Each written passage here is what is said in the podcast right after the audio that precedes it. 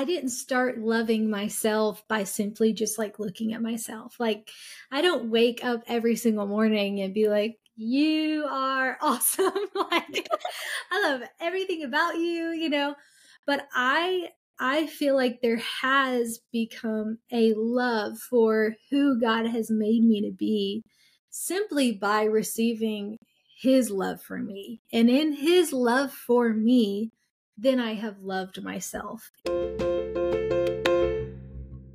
She's a mother, daughter, friend, worship artist, dancer, Bible teacher, founder of the One He Loves ministry, speaker, and author of the upcoming book, Daughter, Becoming Who You Already Are, launching February 6th. Go get it, friends. We have the beautiful Laney Rene with on us today. I pray this blesses you.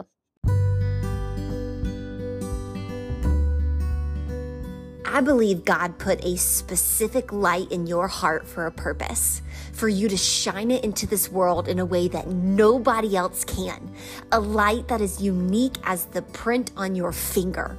And our job is to take that light and go love people with it in this world.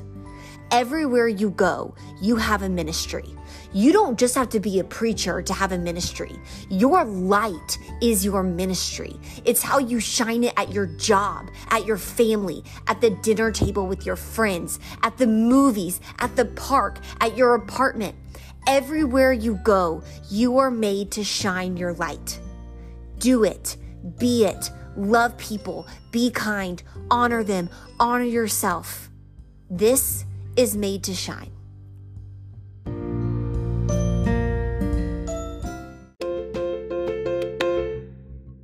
Welcome back to another episode of the Made to Shine show. As you just heard in that introduction, we are in for such a stinking treat today. I have someone on that I just have been watching on Instagram and watching her YouTube videos for so long from afar, and she's such a light. She's doing so many things. She's about to have a new book come out. We have the beautiful Laney Rene on with us today. Laney, thank you for being on. Thank you for having me. I'm so honored to be here. Excited. I'm so excited to have you. And, you know, as we were talking about before this, the mission of Made to Shine is to remind every single person they have a ministry. It's not just for preachers and pastors. It's the way you live your life and shine your light in all spaces that God has trusted you with. And why I wanted you on is because I've seen you do that from afar, not just with, you know, of course, you're on Instagram, you're doing all these things and you're about to publish this new book and you're a singer, but you're also a mom and you're also a daughter, which we'll get into, but you're also a friend. And I think we forget that like ministries and all of that too. It's not just on a stage in public. It's like, it's in the behind the scenes moments that you shine your light and shine the love of Jesus. And so I'm excited to dive in today. And before we do, we've got to kick this off with the way we kick off every single Made to Shine show, which is, what is your favorite quote and why?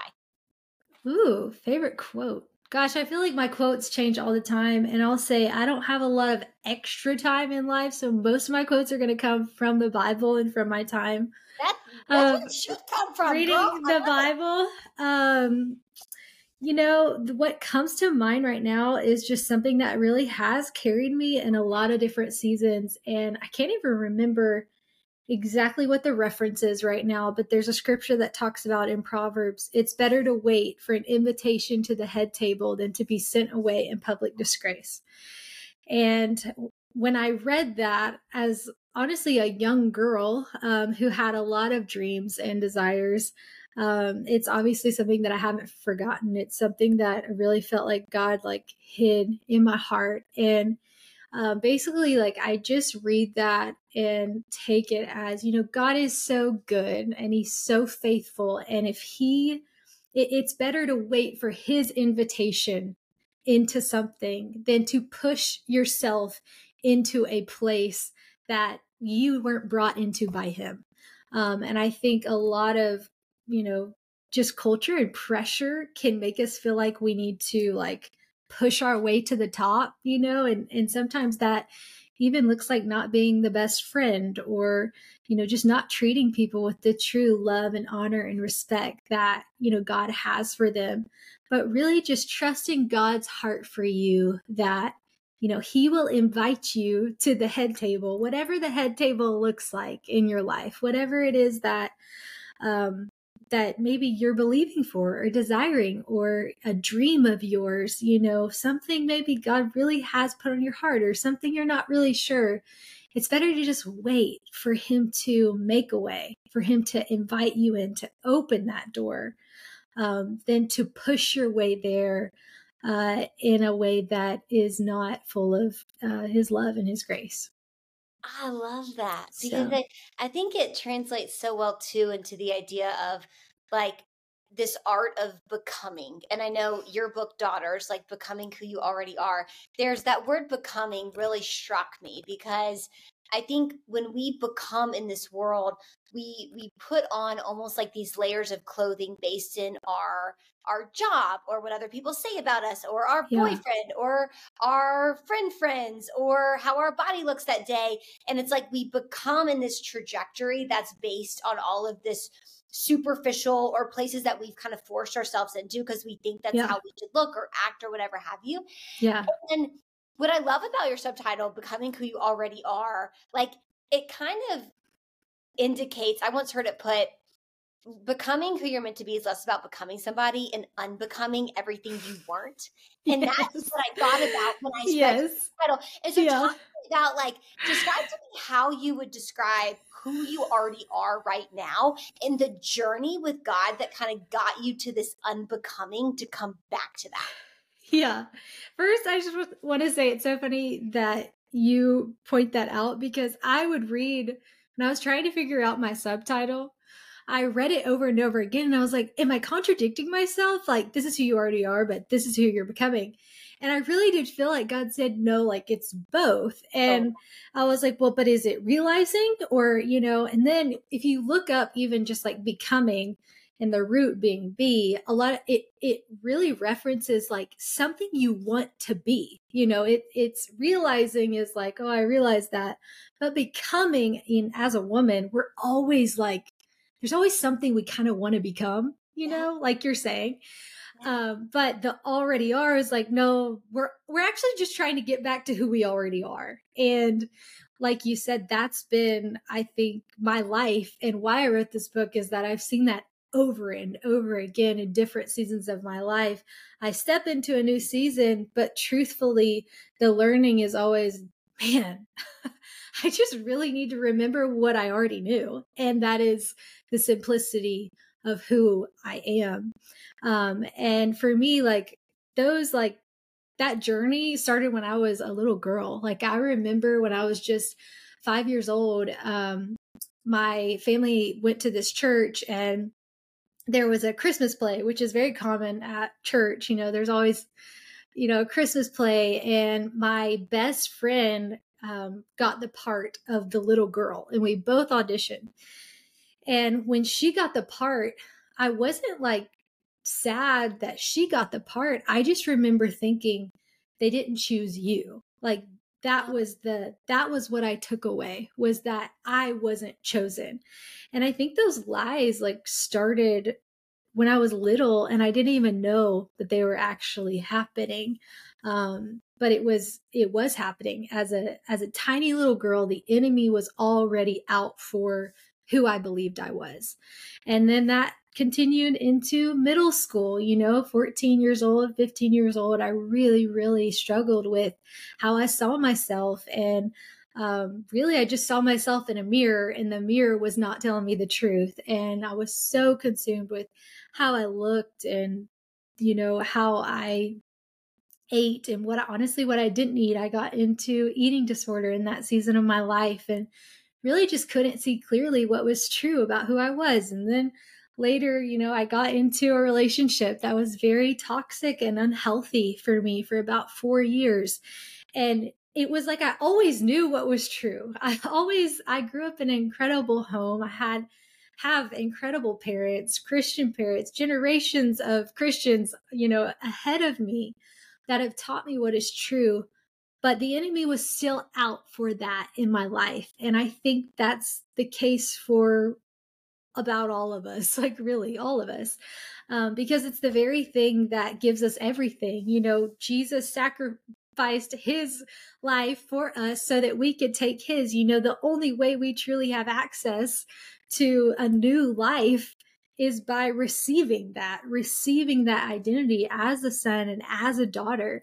And so, of course, that's the very thing that the enemy continues to come after in our lives. And, you know, I've seen that in people around me, you know, women around me, mentors, my mom, my grandma, like they were like, this is something that we never stop learning. We never grow out of just simply needing to be reminded of the simple truth about who we are as a daughter and who our father is. That's so good. It's so true. It's funny you, we have a lot of overlapping similarities in our stories. And so wow. Chosen, I have a tattoo of Chosen. Oh, I love that. I love that. Growing up, and it's so funny, the more women I speak to, the other day I was talking to somebody and she was just like, Annie, I don't know how to explain it. People don't choose me. Like guys never choose me. Jobs never wow. choose me. And I can relate to that so much of like that feeling of not being chosen. And I'm curious, like, going back to that version of Laney, where you first experienced that feeling of not being chosen, is it a gradual progression to that disconnect of, like you said, you knew you were a child of God. Yeah. Similar story to me. I had parents that modeled amazing faith to me, and I got into an eating disorder as well. And like, it's crazy because looking back, I'm like, I knew God. Yet there was just this gap between the knowing and the feeling. And I'm curious where that was for you, that gradual, or did that happen all at once? Yeah. I think it was gradual. I think, you know, just like now, I still need the reminders. And there are days where weeks can go by and I can have a moment where I'm like, whoa, I have been replaying this cycle of lies in my head for 2 weeks.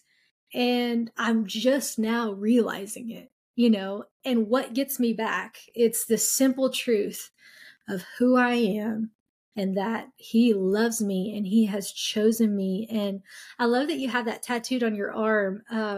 It reminded me of something in the book that I talk about, and I'd have to go back and actually read the book to remember the actual Hebrew word. But when you read Jeremiah 29:11, I kind of do like a little dive-in study of that verse because I studied the original Hebrew and God really used it in my life. And we can get to that at some point. But the word that is translated into chosen, the word that is used there as no, the original Hebrew word means God's complete knowledge of creation, and it also has the meaning of chosen. And it's really, really cool. Like you'll have to go look it up because when I read it, my mind was truly blown, but it was like that scripture that talks about, for I know the plans I have for you, says the Lord, plans to prosper you, not to harm you. That word, no, literally means his total knowledge of you, his total knowledge of creation, and also has a meaning of chosen. And it was just cool that I'm like, God, you know everything. You know everything about me. You know all my flaws, all my insecurities. You know what I think about all day long. But at the same time, you're declaring your full knowledge of me. You've declared that you've chosen me. And,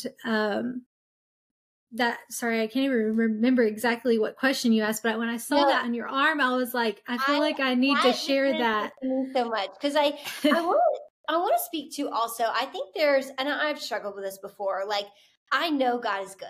I know God loves me. I know he sees me completely and continues to love me and will choose me, but I struggle with choosing me and I struggle with loving me. And I struggle with Annie Mayfield loving Annie Mayfield. And I'm curious, like, how is your relationship? I think a lot of people struggle with that. It's like they have no problem accepting that God is good and God loves them, but they really are challenged by accepting themselves and loving themselves. Yeah. And so talk to me about like this definition you've curated with daughter. What does it mean to be a daughter that knows she's loved by God, but also looks at herself as a daughter of God? Yeah. I mean, just speaking to loving myself, even, I would say like, I didn't start loving myself by simply just like looking at myself. Like, I don't wake up every single morning and be like, you are awesome.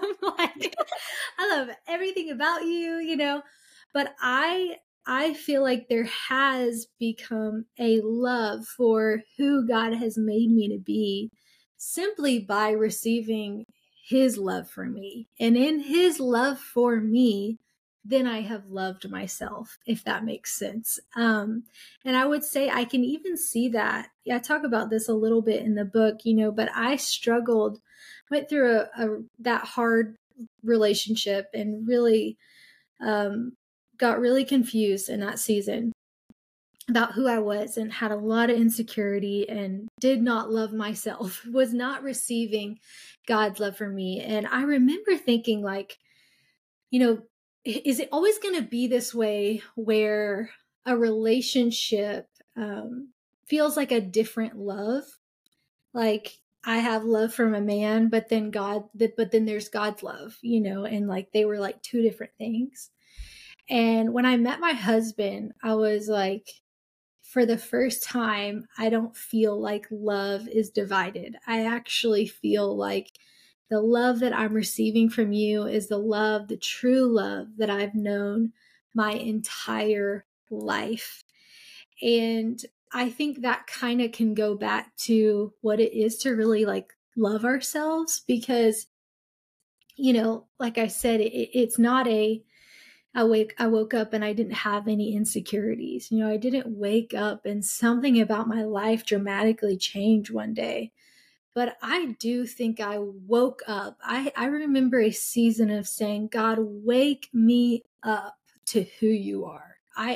It's not hitting. It's not computing. It's not truly like registering with my heart. Wake me up to who you are and who I am. And his love became so real in my life that I really don't, not saying I don't like, not saying I don't think I'm beautiful. Like I don't think negatively about myself, but I'm really not concerned or consumed with it. His love is so much deeper than that. And that was another reason that I really had on my heart to write this book, was because I grew up hearing I was a daughter of the King. I grew up hearing these things, but it really didn't click for me until early 20s, you know, and I spent my whole life as a believer in Jesus.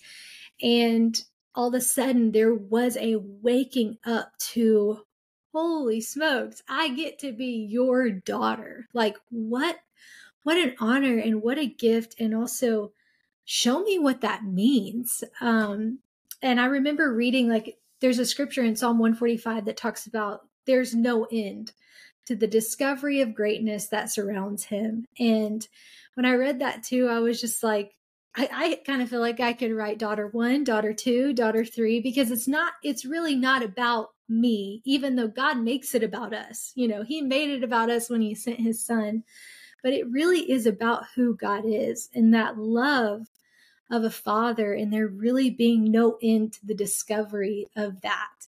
And yeah, when you're consumed by that, you're really, I do believe the concerns and the weight and the anxiety, even and pressure about who we are just falls away.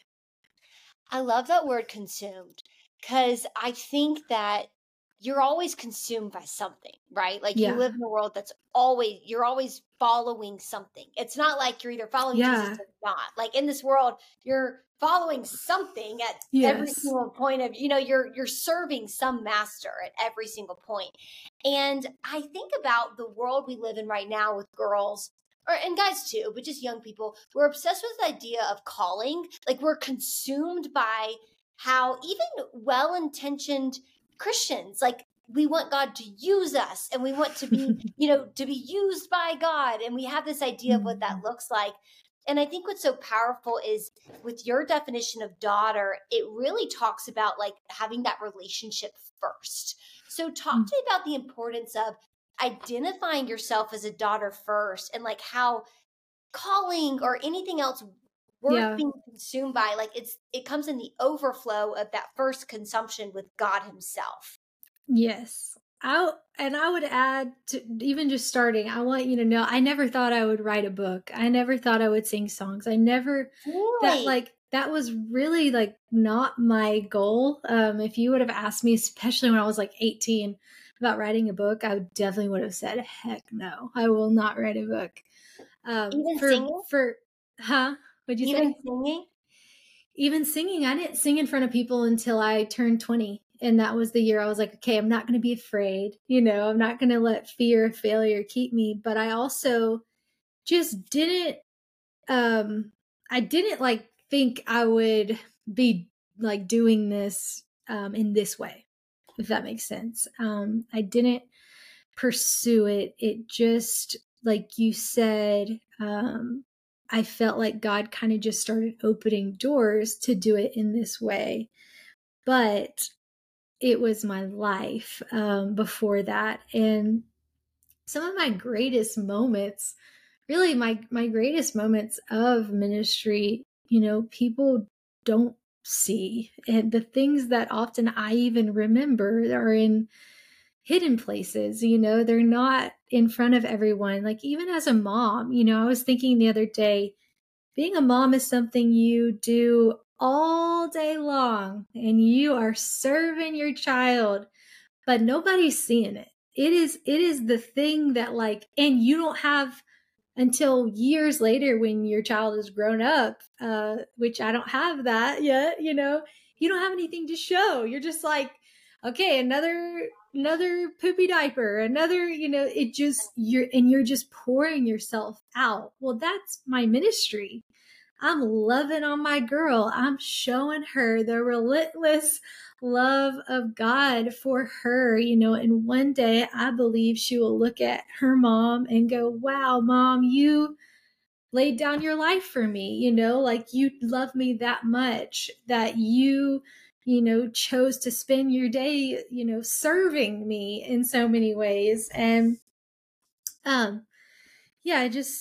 ministry can be anything. It can be anytime, anywhere. My best friend has impacted my life so much. And when we lived together, she would just invite people over and make a box of get a box of pancake mix out and just start making pancakes. And sometimes our house was a mess. And I remember that just kind of demolishing just some things that I didn't realize I had in my mind of how it had to be. And you had to have the perfect table set and, just a picture perfect, moment, instead of man, people just want to be invited. What an honor. How much does it mean to you? Even if you can't go to that party or that event, when somebody just invites you, an invitation is so attractive and appealing and honoring. And so I think we can do that even with just inviting people to our home or to just God's love for them. It can be so simple. I love that. Simple. My favorite catchphrase is KISS. Keep it simple, stupid. Yes. Yes. It's such a ridiculous world. Yes. That is a good. Everything. You know what I mean? Yes. I think that I agree. If the enemy can't stop you, he's going to try to distract you, or he's going to try to make it seem like it has to be so complicated you don't actually do anything, Yes. And I agree. Yeah.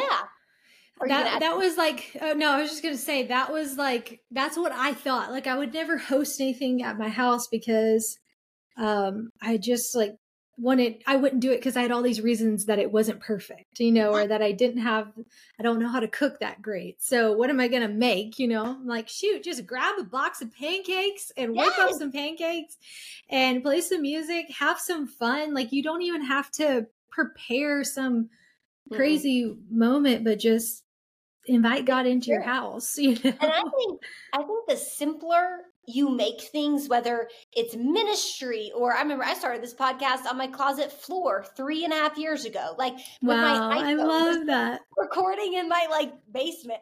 But it's awesome. The simpler it is, the more room for the Spirit to do the heavy lifting.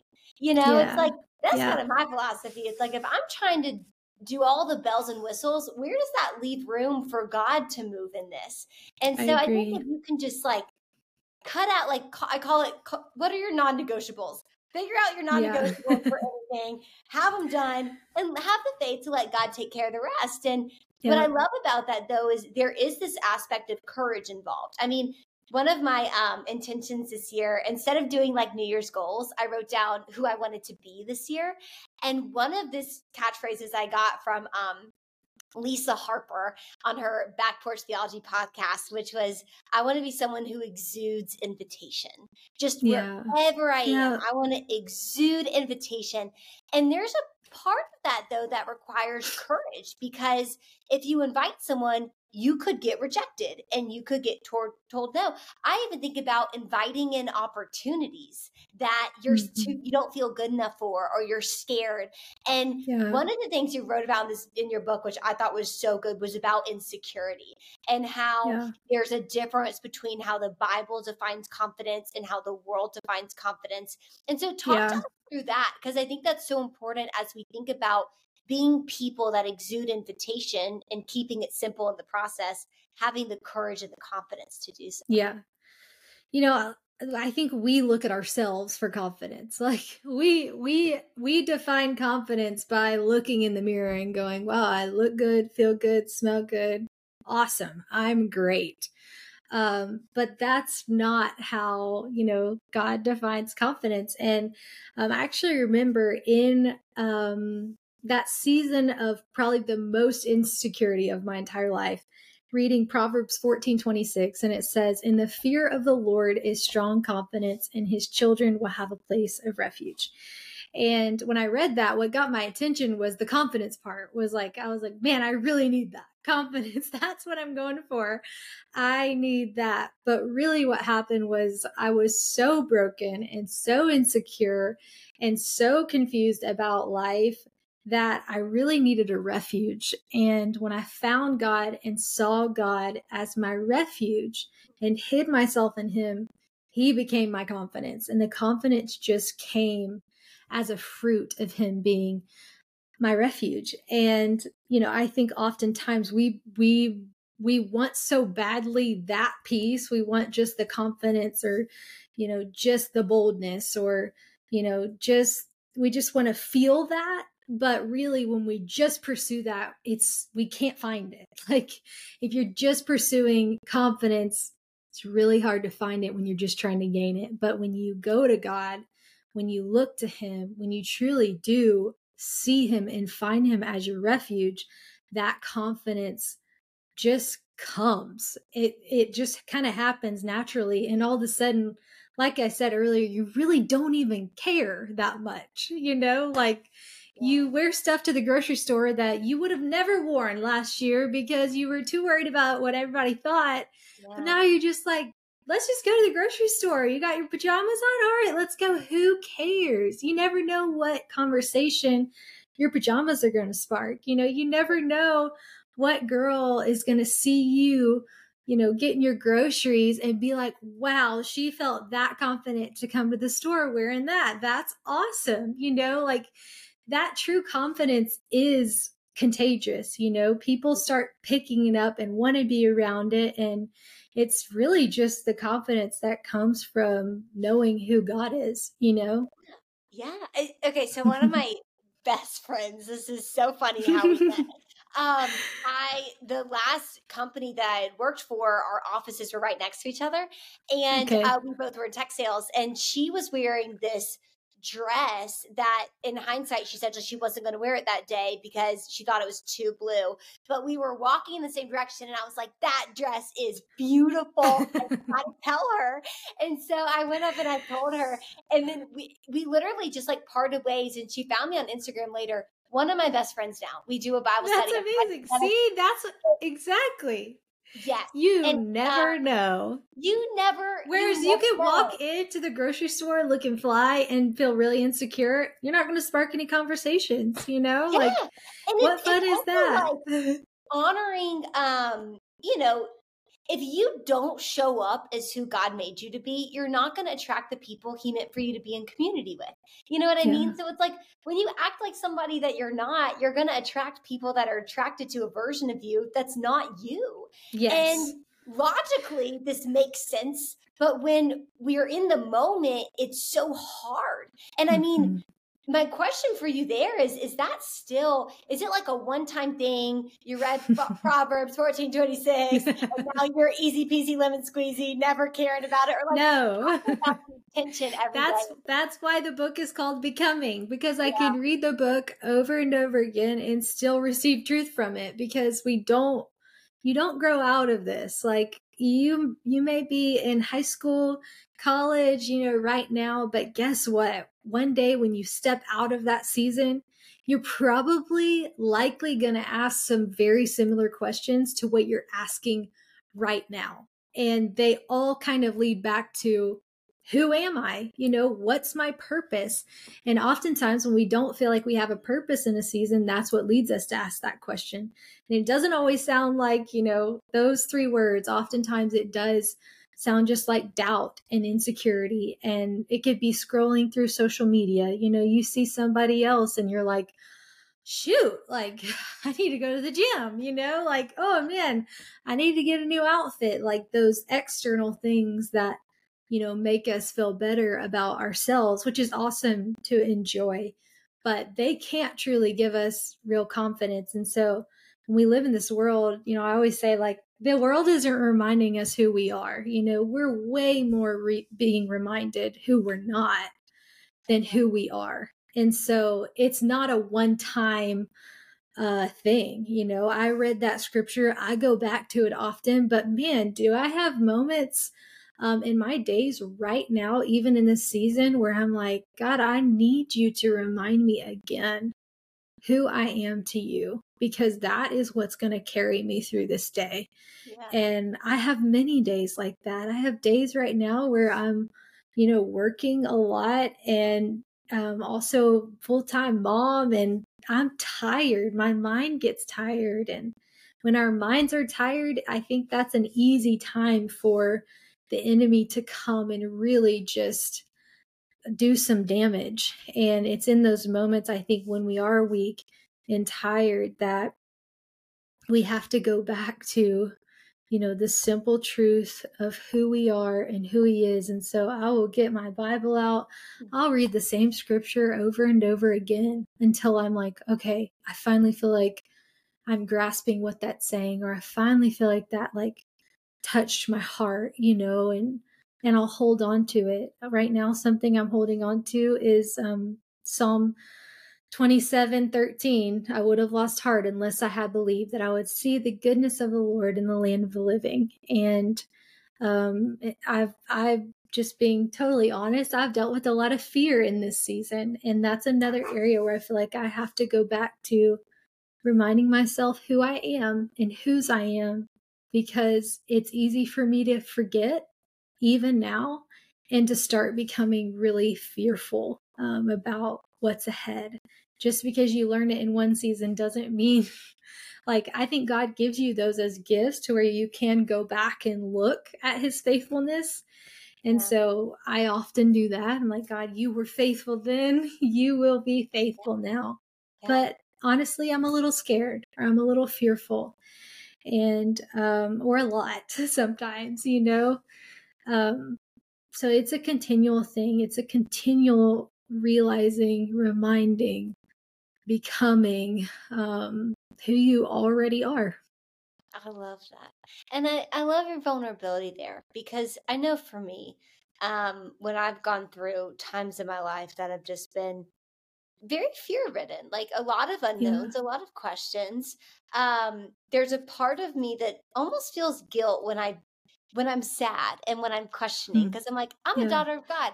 I know I can rejoice in the Lord, and like, I should be happy, and but I'm sad right now. And I think sometimes people are afraid to bring God what they're honestly feeling, but it's like, remember who you're talking to. You're talking to Jehovah Jireh, to Jehovah Rapha, right? Like you're talking to the God that created emotions. So you can trust the fact that he can handle your anger. He can handle your questions. He can handle your sadness. And my brain, this is how my brain always works, but like the cost of inaction, right? Like I'm thinking about the young girls, or maybe the one or two guys listening to this, it's mostly girls, maybe some of their boyfriends, but listening to this and thinking like, okay, that's great. I believe in God though. I talk to God. We're good. But it's like going back to what we were first talking about that gap between like, you know, God is your father, but then actually feeling it in your heart so that it leads to like this more peaceful way of life. What's the cost of not addressing that gap? Like, what would life look like had you not fixed that gap or closed that gap, so to speak, and are now walking in the light that you are? Yeah, I think the cost, honestly, was really just my peace. Like, in those 4 years, you're relating to the relationship I was in. Is that what you're talking about? Yeah. I can look back and go, I just didn't have peace during that. And that, your peace is a lot, you know, like if you're going through every day without peace, that is a mental prison, you know, it's really, really hard. And I can remember very vivid memories of me literally sitting in my closet and just being like, God, what, like, get me out of this. Like, I don't know how. And like, saying I would rather be in prison than what I'm in right now in my mind. Like it was so consuming. The cost was my peace. I will say God is so faithful and he's a redeemer that the cost was not my future, that, you know, I missed what God had for me. I think a lot of people deal with that when they've made decisions that they wish they wouldn't have, you know, but with God, there is always, I have seen that over and over again. There is always room and always redemption to come, whatever it looks like. And you can't mess up God's plans for your life. I used to think that, you know, God's plans for my life were like set in, you know, a stone tablet, and like every day of my life was, like he wrote down like wherever I was going to go and all that, but I don't believe that anymore.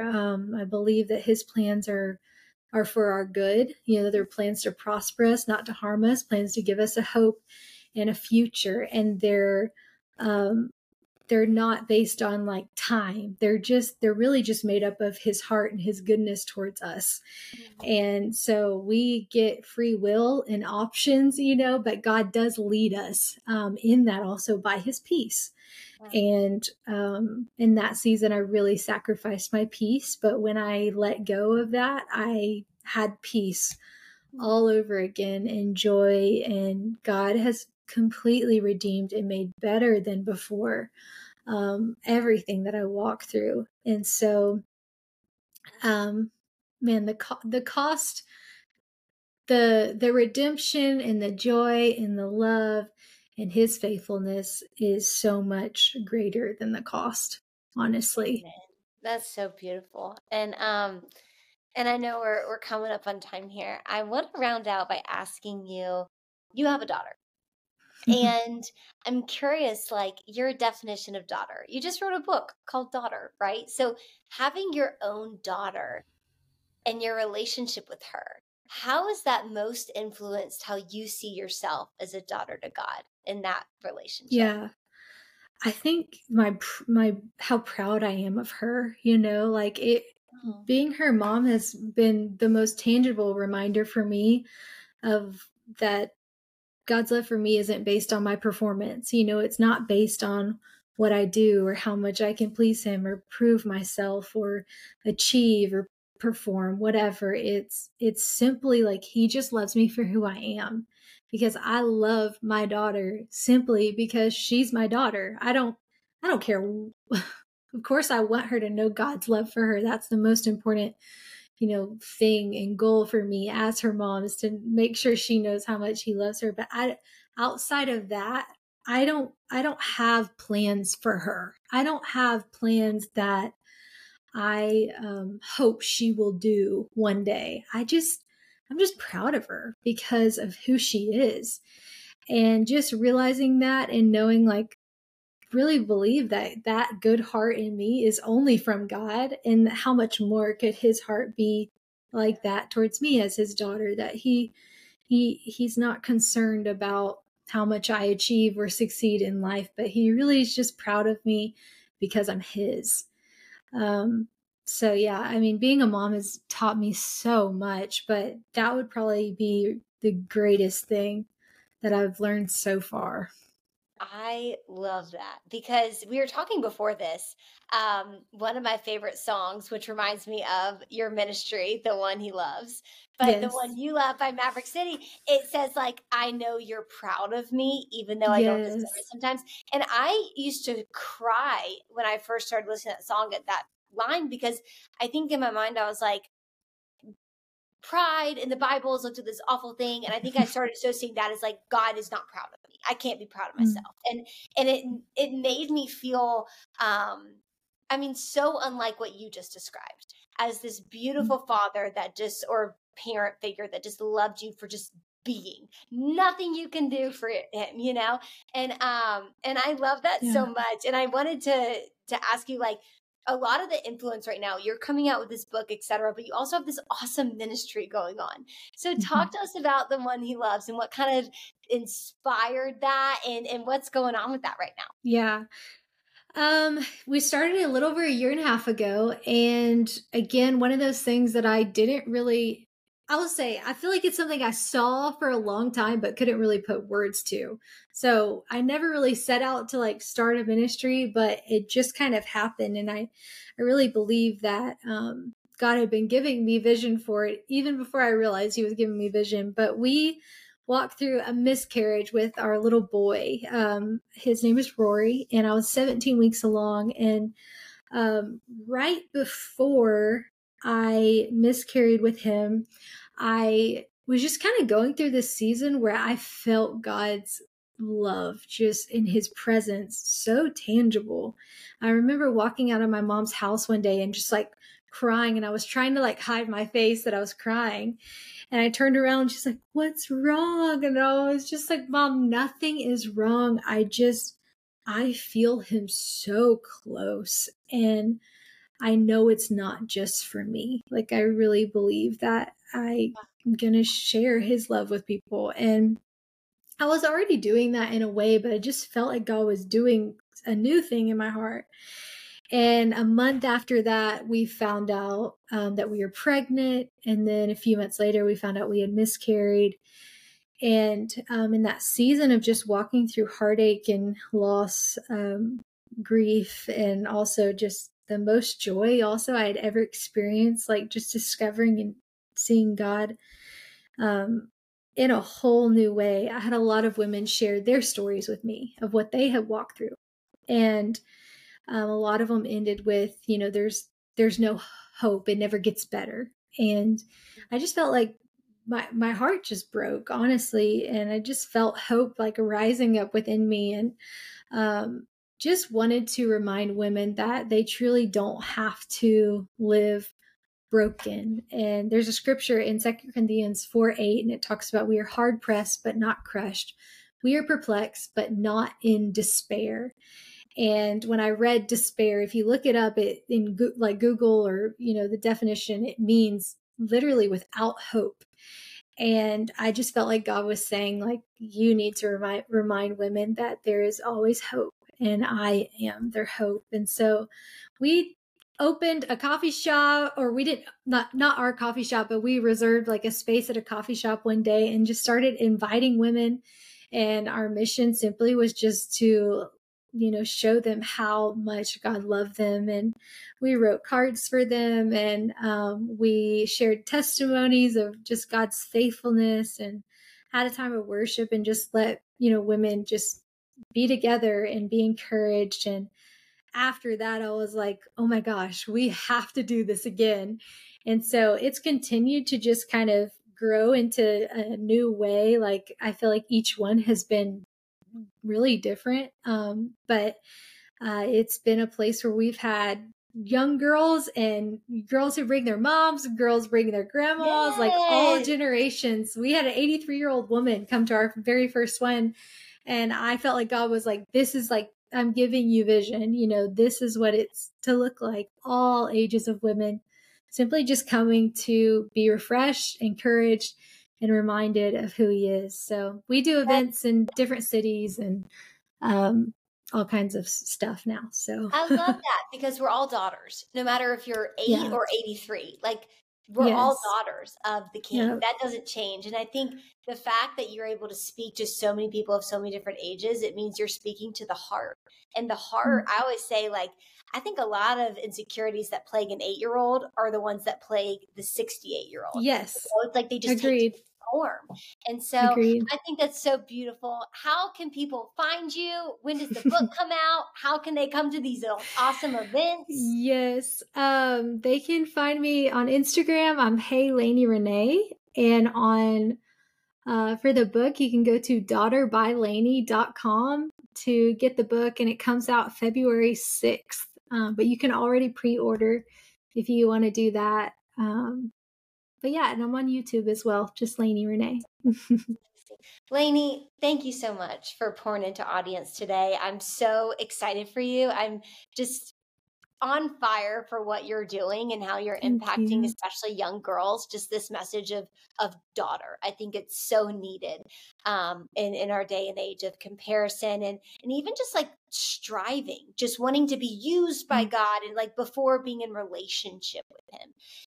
And so I'm just grateful that you have a heart that's addressing the things that need to, and in a way that's of love and compassion. And so thank you for all you're doing. And the Made to Shine fam is cheering you on. Thank you. Cheering you on as well. I love this. It's amazing. Hey, beautiful people. I hope this episode blessed you. Two quick things before you tune me out. One, if this podcast means anything to you, if you find value from it, I really am asking you to leave a review. It helps me out a ton. It also helps get this word out to anybody else God wants it to be put on their heart. Second thing is, if you're ever like me and don't have a full hour or 40 minutes to designate to a full podcast episode, I have a brand new podcast for you. It's the baby podcast of this parent podcast, Made to Shine. It's called Made to Shine Minute. It is literally 60 seconds every single morning of an idea, a nugget put on my heart, what have you. I hope it blesses you. You can find it everywhere you look for podcasts. Thank you.